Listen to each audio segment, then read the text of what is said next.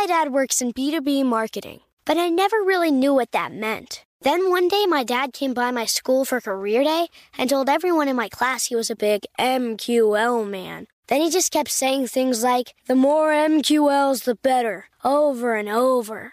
My friends still laugh at me to this day. I think it means marketing qualified lead. One thing's for sure I'll be known as the MQL man's kid for the rest of my days. Why couldn't you just be a fireman or a lawyer? Why? You ruined my life, Dad. Not everyone gets B2B, but LinkedIn has the people who do. And with ads on LinkedIn, you'll be able to reach people based on job title, industry, likelihood to buy, and more. Start converting your B2B audience into high quality leads today. We'll even give you a $100 credit on your next ad campaign. Go to linkedin.com slash customer to claim your credit. That's linkedin.com slash customer. Terms and conditions apply. LinkedIn, the place to be, to be. My whole life, I've been told this one story about my family, about how my great great grandmother was killed by the mafia back in Sicily. I was never sure if it was true, so I decided to find out. And even though my Uncle Jimmy told me I'd only be making the vendetta worse, I'm going to Sicily anyway. Come to Italy with me to solve this hundred year old murder mystery. Listen to The Sicilian Inheritance on the iHeartRadio app, Apple Podcasts, or wherever you get your podcasts. Bring a little optimism into your life with The Bright Side, a new kind of daily podcast from Hello Sunshine, hosted by me, Danielle Robay. And me, Simone Boyce. Every weekday, we're bringing you conversations about culture, the latest trends, inspiration, and so much more. I am so excited about this podcast, The Bright Side. You guys are giving people a chance to shine a light on their lives, shine a light on a little advice that they want to share. Listen to The Bright Side on America's number one podcast network, iHeart. Open your free iHeart app and search The Bright Side. Welcome to season nine of Next Question with me, Katie Couric. I've got some big news to share with you in our season premiere featuring the one and only Kris Jenner. Oh my gosh, congratulations. That is very, very exciting. And that's just the beginning. We'll also be joined by podcast host Jay Shetty, Hillary Clinton, Renee Fleming, Liz Cheney, and many more. So come on in, take a break from the incessant negativity for a weekly dose of fascinating conversations some of them, I promise, will actually put you in a good mood. Listen to Next Question with me, Katie Couric, on the iHeartRadio app, Apple Podcasts, or wherever you get your podcasts.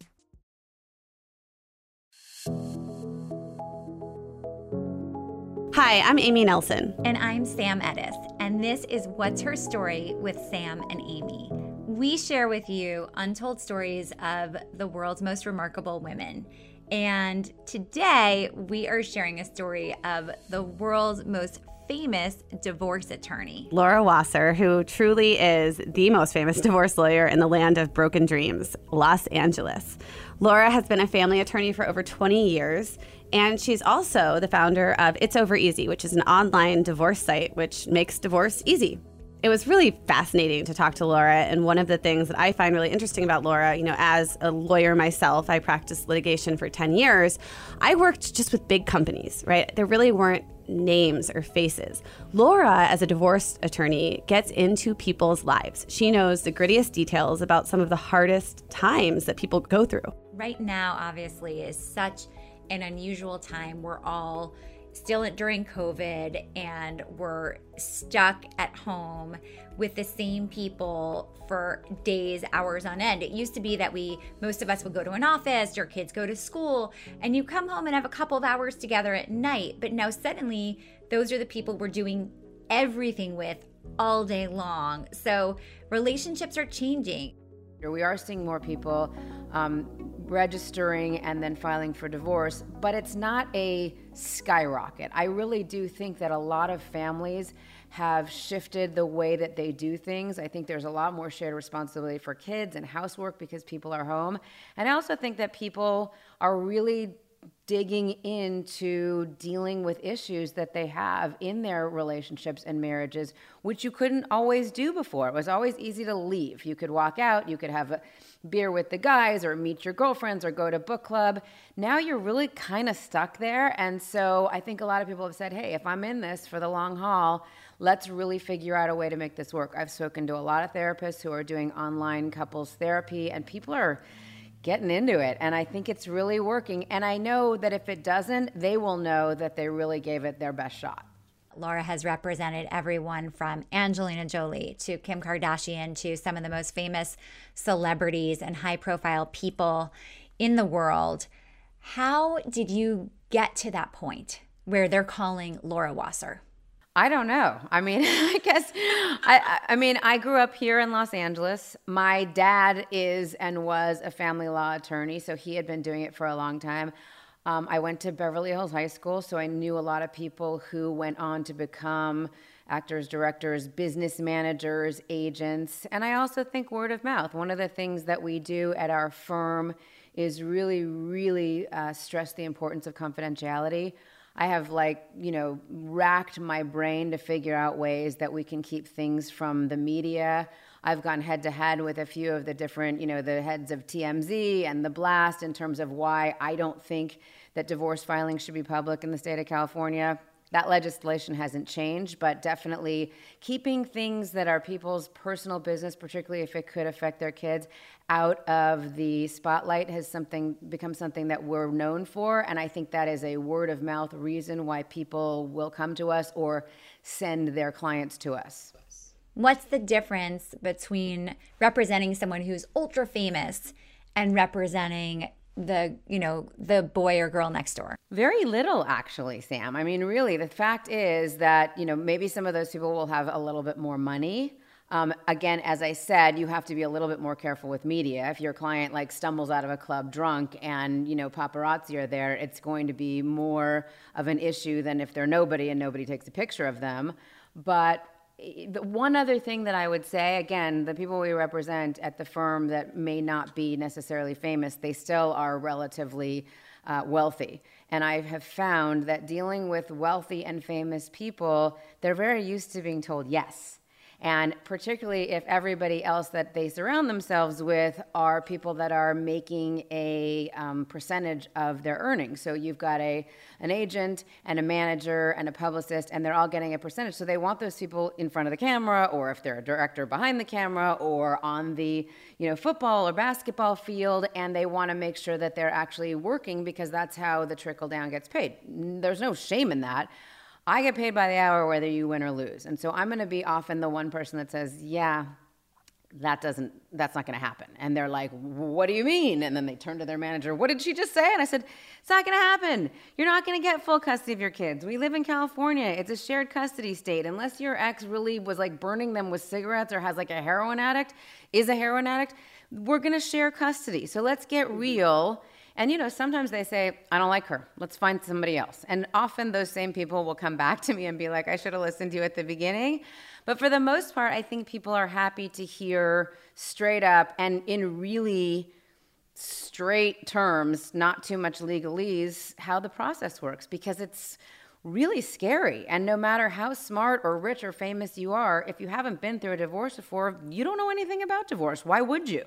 Sam and I are both big believers in the power of relationships and networking. How did you, as you were growing the business and even today, kind of build those relationships, maintain those relationships? I think a really, and I speak at a lot of law schools too, and I tell law students this, which is as an attorney, you know, people make d- attorney jokes all the time, particularly divorce attorney jokes. I mean, true bottom feeders, gross people, benefiting off of other people's misery. You know, if I'm speaking to a law school class or young lawyers that are doing divorce law, I actually say, like, we're problem solvers, we're helping people get through the most difficult time of their lives.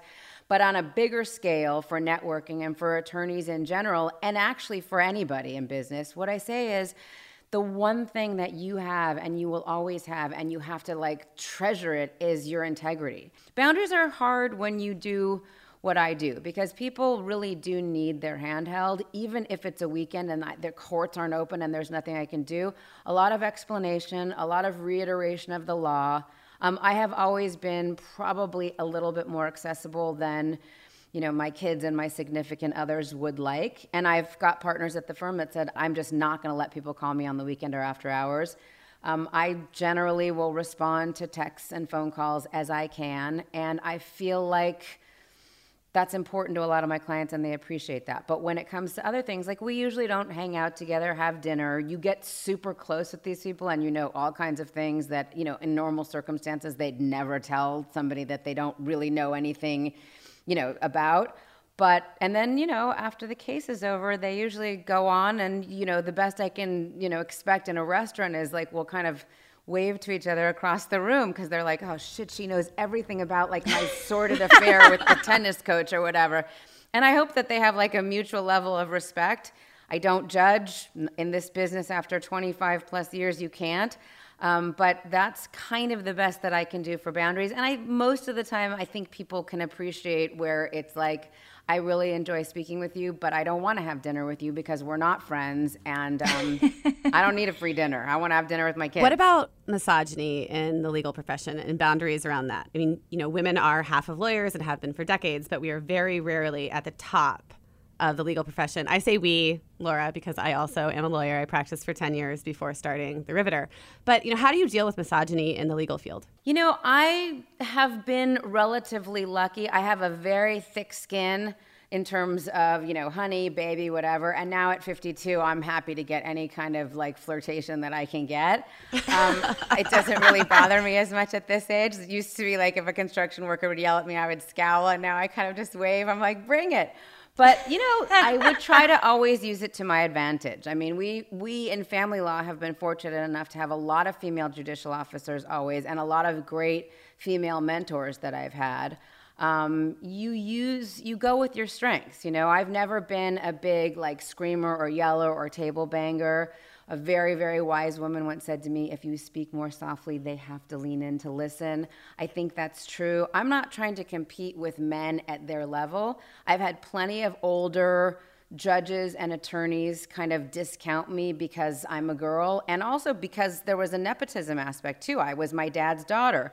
So, whereas maybe they wouldn't grab my ass, they would definitely call me sweetie or honey or yes, I was at your bat mitzvah or whatever use it to my advantage. I know those guys, if they are discounting my expertise because I'm a woman or because I'm attractive or because I'm Dennis Wasser's daughter, they will not be bringing their A game to counsel table, and that is where I will absolutely excel. I mean, I had a lawyer said to me probably five or six years ago, you may be prettier and you may dress better, but I've been doing this a lot longer than you and I'm going to win. And we were standing there, and as the judge was reading his order, I looked at him and I said, I'm prettier and I dress better and you're so not winning. And it was like so great. I mean, just, you know.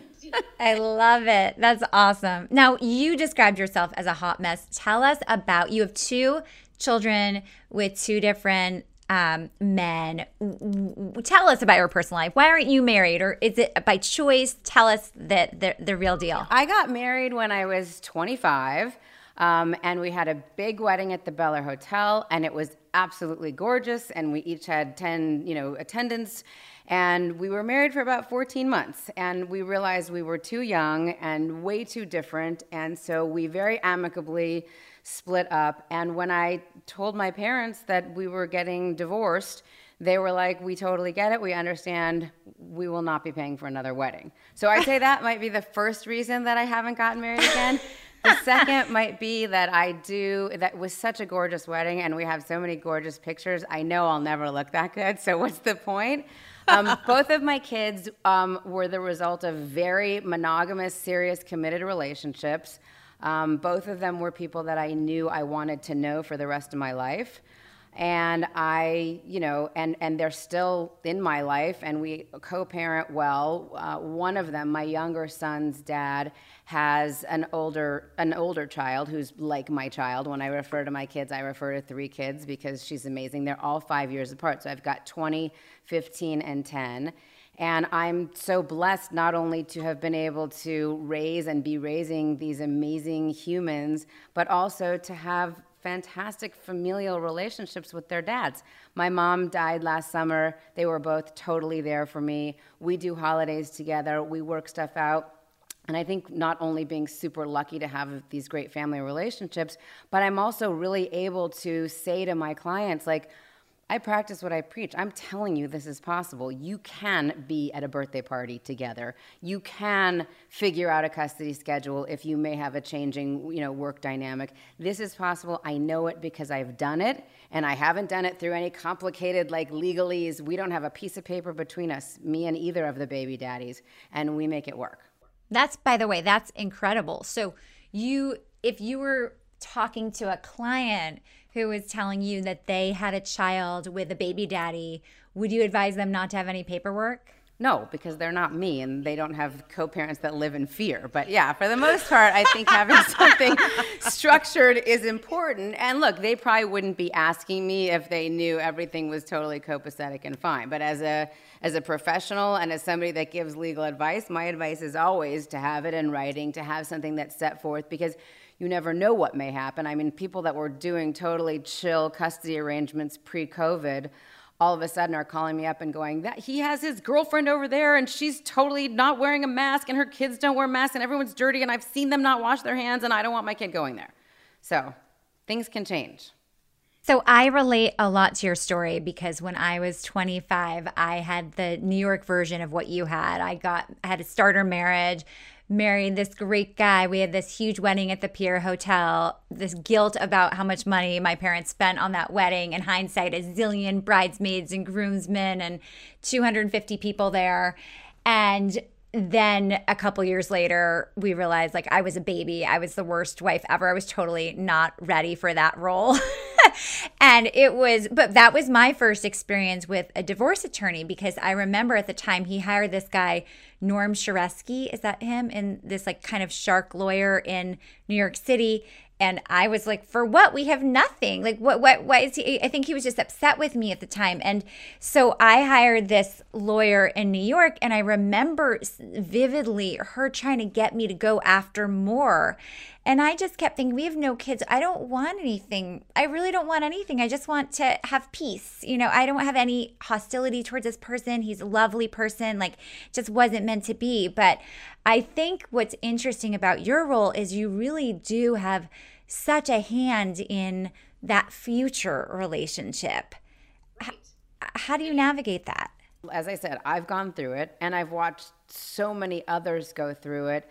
And I feel like you know th- that idea of like peace and even though you guys didn't have kids your experience while not like one of your best experiences i'm sure taught you something and i don't know if you're still in touch with your ex at all but at least it's a fond memory. I mean that idea of like going out and getting them i mean i just i don't understand those divorce attorneys. I, they exist in all states but i say to people all the time the more you guys argue the more money we make. And you and this is like this is like a this is a finite amount of funds that are available. Why don't you keep them for yourselves and for your kids as opposed to paying them to other people to make your ex miserable? Also the animosity. I mean it's not just the financial cost it's the emotional cost to be like going after somebody spend the money on therapy get over the issues that you're having and then move on to your next chapter. I mean it's so interesting to me and it always has been what a taboo divorce seems to be so many years after you know divorces became the norm. 50% of people that get married in the united states get divorced. That's still true. Um, the fact that it's still like oh my god i mean yes it's terribly difficult and hurtful as is the end of any significant relationship. But i just feel like if you can get through it we at it's over easy. We talk about the evolution of dissolution. I want to make it easier, at least legally and financially, for people so that their kids then aren't, aren't the ones who suffer from the animosity between their parents. And I know it's possible because my parents did it that way, and I will do it. I have done it that way. And you have healthier kids, you have healthier society. If this is something that's going to happen, because indeed humans were not meant to mate for life in most cases, if you found your soulmate, you're going to be with him or her the rest of your life. God bless you. I'm not some divorce monger, but if you're not happy, you really want your kids to be looking at two unhappy people. I would rather have my kids see me happy and un, unattached than un, you know, untenably ha- unhappy in a relationship. My dad works in B2B marketing, but I never really knew what that meant. Then one day, my dad came by my school for career day and told everyone in my class he was a big MQL man. Then he just kept saying things like, the more MQLs, the better, over and over. My friends still laugh at me to this day. I think it means marketing qualified lead. One thing's for sure I'll be known as the MQL man's kid for the rest of my days. Why couldn't you just be a fireman or a lawyer? Why? You ruined my life, Dad. Not everyone gets B2B, but LinkedIn has the people who do. And with ads on LinkedIn, you'll be able to reach people based on job title, industry, likelihood to buy, and more. Start converting your B2B audience into high quality leads today. We'll even give you a $100 credit on your next ad campaign. Go to linkedin.com slash customer to claim your credit. That's linkedin.com slash customer. Terms and conditions apply. LinkedIn, the place to be, to be. This podcast is sponsored by Ramp. Are you the decision maker in your company? Consider this. For the first time in decades, there's a better option for a corporate card and spend management platform. Meet Ramp, the only corporate card and spend management system designed to help you spend less money so you can make more. Most corporate credit cards offer points as incentives, but those points amount to less than their worth in real cash value. Ramp's business cards offer you cash back, real money in your pocket. Plus, you control who spends what with each vendor. And Ramp software collects and verifies receipts automatically, which means you'll stop wasteful spending and close your books in hours instead of days. Businesses that use Ramp add up to 5% to their bottom line the first year. If you're a decision maker, adding Ramp could be one of the best decisions you've ever made.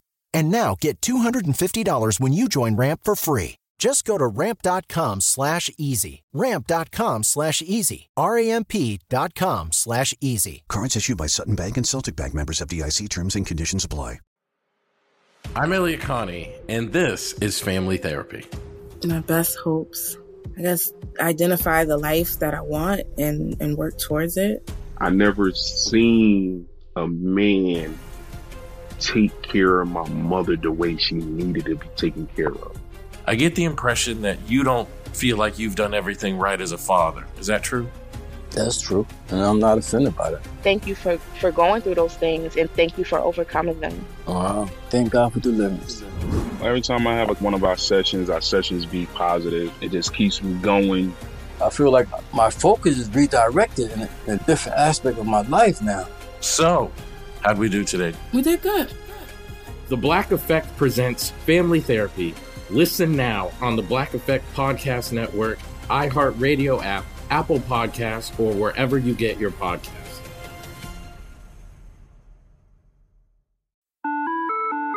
Hi there, I'm Bob Pittman, Chairman and CEO of iHeartMedia. Welcome to Math and Magic Stories from the Frontiers of Marketing. This week, I'm talking to acclaimed musician and entrepreneur, Mr. Worldwide himself, Pitbull a lot of artists in general, people that are very creative, sometimes tend to overthink. That's one of my number one rules. Don't ever overthink. You can think ahead, but don't overthink. And what I mean by that is when they start to write a record, they're like, oh, that's not the line. Oh, that's not this. Oh, it's not that. And everybody has a creative process. I'm not knocking it. For me, I just let it flow.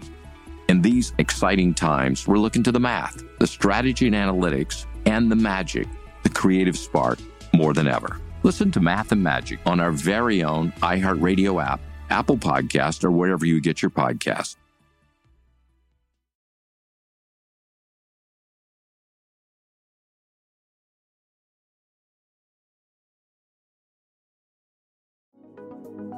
So, knowing that half of marriages, even today, end in divorce, do you recommend prenups? Absolutely. I recommend prenups. And, and again, prenups aren't for everybody. Um, there are certain situations where a prenuptial agreement is unnecessary, but here's what is necessary. You know, people are like, I don't want to have a prenup because I don't want to pre negotiate or enter into a contract for my marriage. Dude, you're entering into a contract for a marriage. And so many people don't even know what that contract is in their state. Educate yourself as to the laws in your state, both when you're married and if you were to get divorced. Spousal support, property division. Um, you know, what, what, what's a loan? Is her student loan going to be something that I'm responsible for if we split up? Figure that out. And then if there's parts of that that, that don't work for you, then say, I, am okay with this contract that we're entering into, but I'd like to opt out of these things. And again, that's one of the reasons that, you know, other people have decided not to get married. If you've been who you are for however many years and you make that much money from going and starring in a film or doing an album or being a kick ass litigator, you may not want to share 50 cents on the dollar with the person that you're giving an, an, amazing life to, who you have rad sex with, who's your absolute soulmate. If you split up, you're on the train, it's a party train, the train is happy, but if we b- break up, I don't want to give you the fruits of that labor because I worked too hard to get to where I am. Those are the kind of things I think are important. And furthermore, I feel like other discussions to be had while the bloom is on the rose. My elderly parents may, you know, at some point need to come live with us. Are you cool with that or are you insisting on assisted living? How much are we putting aside for retirement? Are our kids going to go to private, public, parochial? What kind of schools? People don't talk about this stuff because it's not sexy. It's so much better to like, isn't my dress great and doesn't my waist look small and aren't these good flowers and are we going to have a band or a string quartet or a DJ? That stuff's fun. But if you can have some of the not as fun and not as sexy or romantic conversations before you get married, I have found that people actually stay married longer or indefinitely as a result of having some of those very realistic conversations because this is a partner, a partner in business, a partner in life. And I say to women all the time, if he's going to be in there with you in the delivery room, and you know, whatever it is, eight times out of 10 when you give birth, you poop on the table, he's seeing that Let's talk about money because no one ever wants to talk about money. Oh, it's so uncomfortable. So, Laura, let's talk about money because I spend every day saying to people, just like you're going to talk about guys and your sex life at that next girls' dinner, please talk about money. Like, it's the longest relationship you're ever going to have in your life is a relationship with money. So, get to know it and get comfortable and confident talking about it. And yeah. And so, one of the things that I live in LA also, and like you, every day I see so many couples where, and I think probably per capita, we have more couples where the delta between the man's age and the woman's age is, you know, growing or enormous. And that's never been my thing, but it's a lot of women's thing is is that a money thing or is that I mean what what would you say if suddenly your daughter told you she is marrying someone 30 years older? I mean wh- what role does money play in all well, of again, this it can what play what I don't play? I don't I don't have a should. Everybody makes a deal in every relationship romantic and otherwise but let's talk ro- romantic for a second. So in that kind of what do they call it a June December romance or whatever it's not always just money. There's a there's some people have, you know, daddy issues. They never were they never felt taken care of by another person, an older male. Um, sometimes it's power. In this town, it's not always just the actual money. It's the idea of walking into a restaurant and having everybody say, "Oh, Mr. So and So," and your table and whatever. Also, you know, this is a tough town. Everybody's gorgeous. And so maybe, you know, some of these young women would rather be with somebody who can really appreciate the way they look than somebody who's, you know, hair for hair got more waxing than they do, or Botox than they do, or teeth whitening than they do. So, I mean, there's a lot of things that go into it, and you have to really observe it. But I will say this I have seen many relationships where one person is older or maybe just not as attractive, but certainly wealthier and what he or she brings to the table is that experience and that perhaps power and that black card. And then the other person who may be much better looking aesthetically, younger, what is that person bringing to the table? Besides just being arm candy, does he or she make the dinner reservations? Does he or she give a great blowjob? What is it that they're bringing to the table? And often, if there's a shift, for example, 2008, when stock markets went bust, you know, this, this COVID thing, now the money situation is a little bit different. So, what happens on the other end? And by the same token, what happens 10, 15 years hence when the arm candy isn't looking good anymore? I have had so many cases where I've done repeat business with a client and I'm like, oh my God, his new wife looks so much like his old wife did 15 years ago. It's nuts. It's okay as long as everybody knows what the terms are. And I do. I think people go for security, and that's okay. I mean, look, who, far be it from us to say what what should be important to you in in a, in a relationship. But as long as everybody's kind of clear about it, I think you can really sustain anything. If you could change one thing about women's relationship to money, what would it be? Like you guys said, talk about it. We so often abdicate our responsibility about money. Not just not talking about it, but but not not in engaging. If you're in a relationship, even if your spouse is the one that makes the money, if you're going to be a partner to him or her, get in there and if there's a quarterly meeting with the business managers if there's you know people tell me stories oh i hid all the boxes in my car because i didn't want him to see them whatever that's okay, but at least come up with whatever the monthly budget is. So often I see people breaking up because they have no ability to communicate about what's happening financially in their relationship, whether it's a rebuild of a house, whether it's a gambling problem, whether it's a loss of a job. If your partner truly feels like you are a partner to him or her, then he or she is going to be a lot more likely to pull you through things with them. And you will never be in that position, as so many women have that have come into my office gorgeous women, perfectly dressed, personal shopper at Neiman's, Barney's when it was around, could get a table at any restaurant in the city, belonged to all the private clubs, and they say, I have, I'm so embarrassed. I have no idea what we have, what we earn, what our asset to debt ratio is.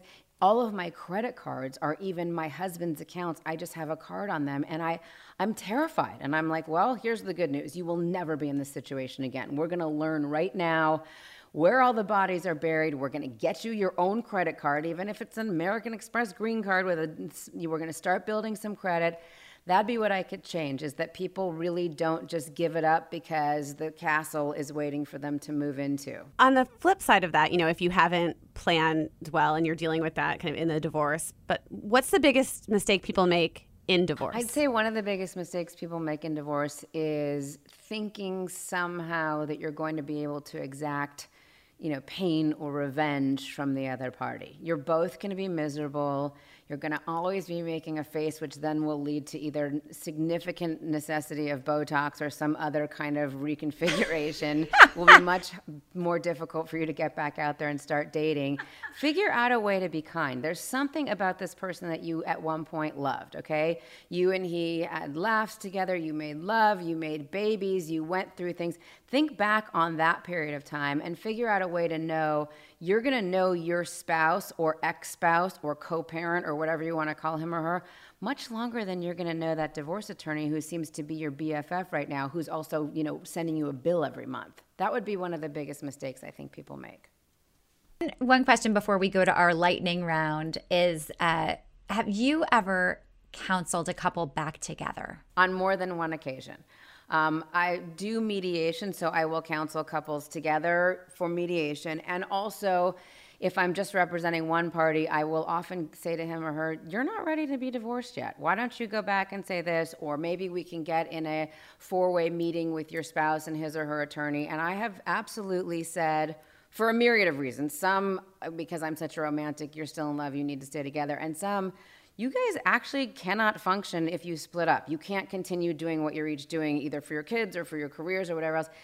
If you're friends and you can make this work for another period of time and you get into some intense therapy, let's figure out if we can work it. And I've had couples come up to me. Those are the ones that actually get up and cross the restaurant and say, You saved my marriage. Thank you so much. I can't even thank you enough. So, yes, I have. And I want people to be happy and to be able to thrive in whatever configuration their relationship is in.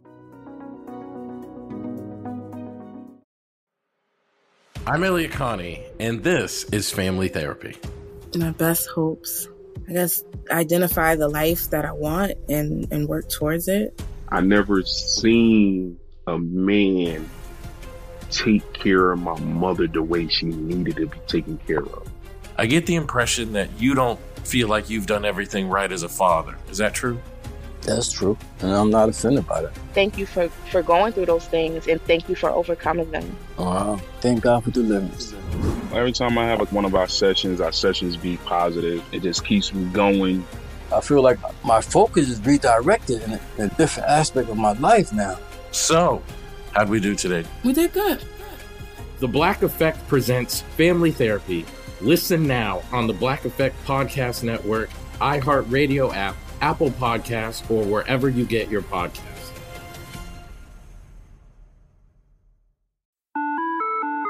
Hi there, I'm Bob Pittman, Chairman and CEO of iHeartMedia. Welcome to Math and Magic Stories from the Frontiers of Marketing. This week, I'm talking to acclaimed musician and entrepreneur, Mr. Worldwide himself, Pitbull. A lot of artists in general, people that are very creative, sometimes tend to overthink that's one of my number one rules. Don't ever overthink. You can think ahead, but don't overthink. And what I mean by that is when they start to write a record, they're like, oh, that's not the line. oh, that's not this, oh, it's not that. And everybody has a creative process. I'm not knocking it. For me, I just let it flow. In these exciting times, we're looking to the math, the strategy and analytics, and the magic, the creative spark, more than ever. Listen to Math and Magic on our very own iHeartRadio app, Apple Podcast, or wherever you get your podcasts. This is Neil Strauss, host of the Tenderfoot TV True Crime Podcast, To Live and Die in LA. I'm here to tell you about the new podcast I've been undercover investigating for the last year and a half. It's called To Die For. Here's a clip. all these girls were sent out into the world and they were told try to meet important men try to attach yourself to important men The voice you're hearing is a Russian model agent telling me about spies sent out to seduce men with political power. the war in ukraine is also being fought by all these girls that are all over important cities For the first time, a military trained seduction spy reveals how the Russian government turned sex and love into a deadly weapon. If you want to kill your target, it's easy. You just seduce him, take him somewhere, start having sex, and then he's very vulnerable, so you can kill him easily. To Die For is available now. Listen for free on the iHeartRadio app, Apple Podcasts, or wherever you get your podcasts. I'm preaching to somebody today who is waiting for God to give you your next step. And you don't know what it is yet. You need God to show you your next step. Because God, I can't stay where I am, like I am, where it is. This isn't going to work. I, I have to move on, but I don't know where. A lot of time you'll use it as an excuse. Well, I don't know how. I don't know where. I don't know what. God, if you show me. God, if you tell me. God, if no, no, no, no, no. You know enough right now. And if you needed to know more, He would show you. Hey, this is Stephen Furtick. I want to invite you to listen to my podcast, Elevation with Stephen Furtick. I am here to help you for the battles that you face in life, for the times when you feel discouraged, for the times that you need guidance from God. I want to give you the truth of what He says about you to help you rise to your full potential. Listen to Elevation with Stephen Furtick every Sunday and Friday on the iHeartRadio app, Apple Podcasts, or wherever you get your podcasts. What about all of those people that stay together for the kids and they're fine? Like uh, we, Amy and I always talk about this. We know so many people that are kind of just like stuck in their life. Like they have a very vanilla life. Like it's fine, and they're they kind of think, oh well, that's all there is to life. It's fine. I mean, do those people should they stay with their kid with the with their spouse because of the kids, or should they be seeking this this romance or this soulmate out there? What's your thought on that? I couldn't tell somebody else what to do. I wouldn't stay in it. Um, but people, they're not always just staying together for the kids. Because I think now in 2020, we realize kids are going to be fine. If you're fine, your kids will be fine. So they're not staying together just for the kids. They're probably staying together because they're afraid to see what's out there beyond. And hey, it may not be so great out there. I can't always promise everybody that you're going to fall madly in love in your next relationship or you're going to get some amazing career that you, it could suck but you don't know until you try. And some people really are afraid of the unknown. I get it, it is scary. Um, I think until you're really, really ready, until it's gotten less than vanilla, like maybe like rancid vanilla, you can't actually get out. It doesn't have to be that somebody's like beating the shit out of you, but it can be like, I'm just so unfulfilled and so unhappy. Talk to us about being a working mother. You know, two kids. How did what village do you have around you? What village have you had around you to make this work? Well, I had until last summer my mom, who was amazing. We used to do Grandma Bunny Mondays, and my mom would pick them up at school. And so that is a loss, not just in terms of you know emotional, but the fact that she's not there anymore to help out with that is difficult. Um, I have a nanny. I have both of the dads. I have very, very good uh, neighbors because I've been living on my street since before my older son was born. And just you know staying and we, I'm, I'm on the board of their school. And so knowing other moms and knowing other people it does take a village. I have a great village. But by the same token all i've ever known was being a working mom. Like i barely took three months maternity leave off. I really love my job. And i also love the fact that my kids see working parents and they know what that's like and they're totally fine with that. I've never missed a school play, I've never missed a dentist appointment. I mean, I go to everything. I had kids a little bit later, so I was already a boss by the time I had them and I was able to make my own schedule.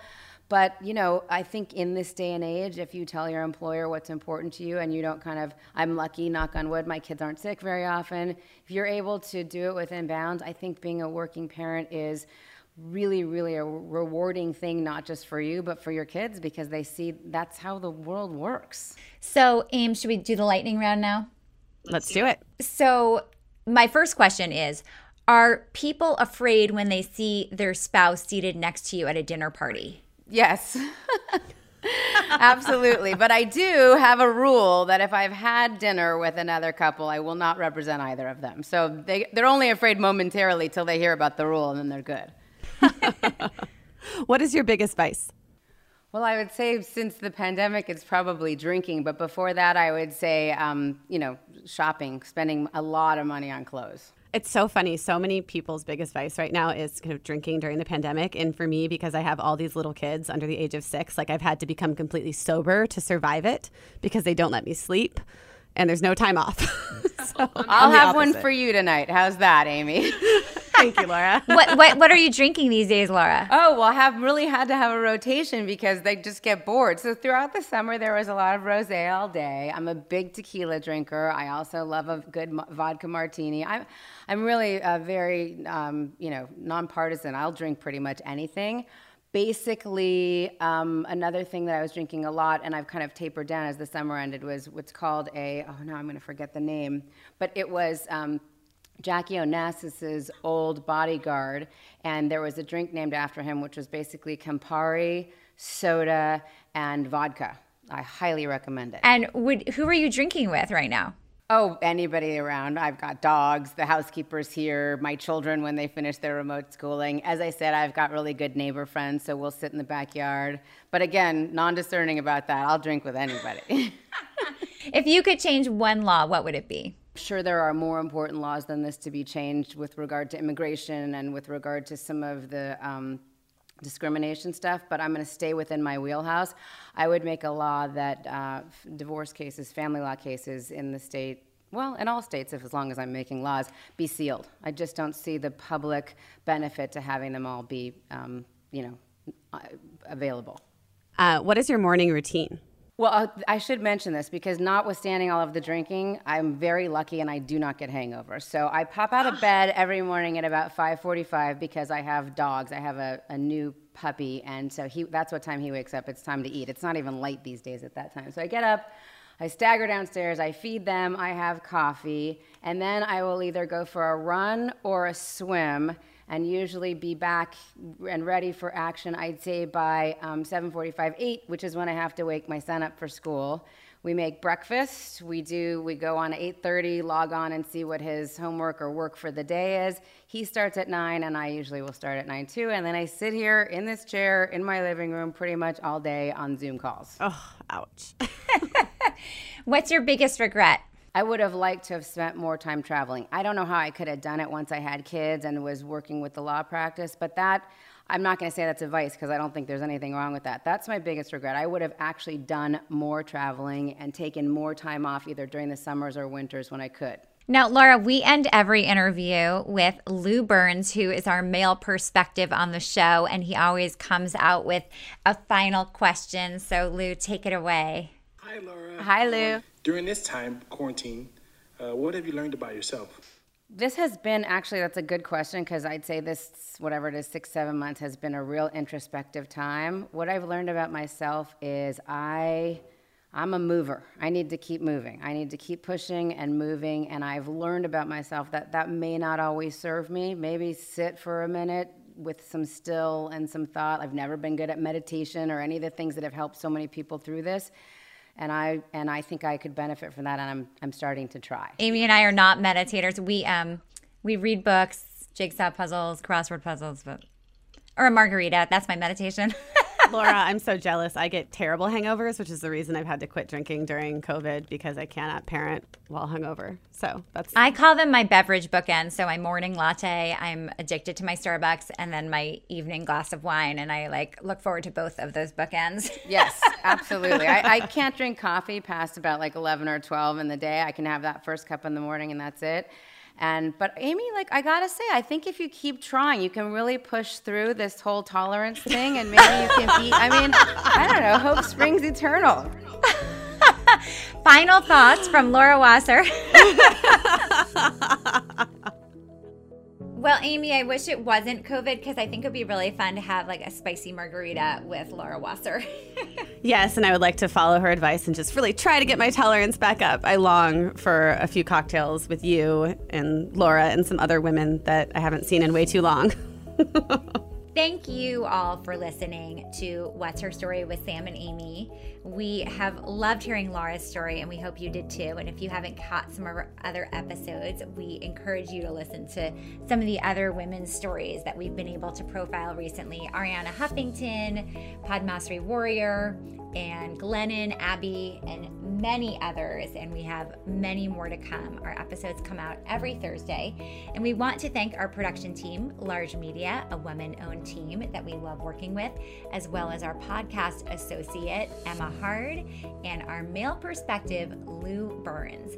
And this podcast is powered by my company, Park Place Payments, which you can find at parkplacepayments.com, and Amy's company, The Riveter, which you can find at theriveter.co. My whole life, I've been told this one story about my family, about how my great great grandmother was killed by the mafia back in Sicily. I was never sure if it was true, so I decided to find out. And even though my Uncle Jimmy told me I'd only be making the vendetta worse, I'm going to Sicily anyway. Come to Italy with me to solve this hundred year old murder mystery. Listen to The Sicilian Inheritance on the iHeartRadio app, Apple Podcasts, or wherever you get your podcasts. Bring a little optimism into your life with The Bright Side, a new kind of daily podcast from Hello Sunshine, hosted by me, Danielle Robay. And me, Simone Boyce. Every weekday, we're bringing you conversations about culture, the latest trends, inspiration, and so much more. I am so excited about this podcast, The Bright Side. You guys are giving people a chance to shine a light on their lives, shine a light on a little advice that they want to share. Listen to The Bright Side on America's number one podcast network, iHeart. Open your free iHeart app and search The Bright Side. Welcome to season nine of Next Question with me, Katie Couric. I've got some big news to share with you in our season premiere featuring the one and only Kris Jenner. Oh my gosh, congratulations. That is very, very exciting. And that's just the beginning. We'll also be joined by podcast host Jay Shetty, Hillary Clinton, Renee Fleming, Liz Cheney, and many more. So come on in, take a break from the incessant negativity for a weekly dose of fascinating conversations. Some of them, I promise, will actually put you in a good mood. Listen to Next Question with me, Katie Couric, on the iHeartRadio app, Apple Podcasts, or wherever you get your podcasts. Imagine you ask two people the same seven questions. I'm Minnie Driver, and this was the idea I set out to explore in my podcast, Minnie Questions. This year, we bring a whole new group of guests to answer the same seven questions, including Courteney Cox, Rob Delaney, Liz Phair, and many, many more. Join me on season three of Minnie Questions on the iHeartRadio app, Apple Podcasts, or wherever you get your favorite podcasts. Seven questions, limitless answers.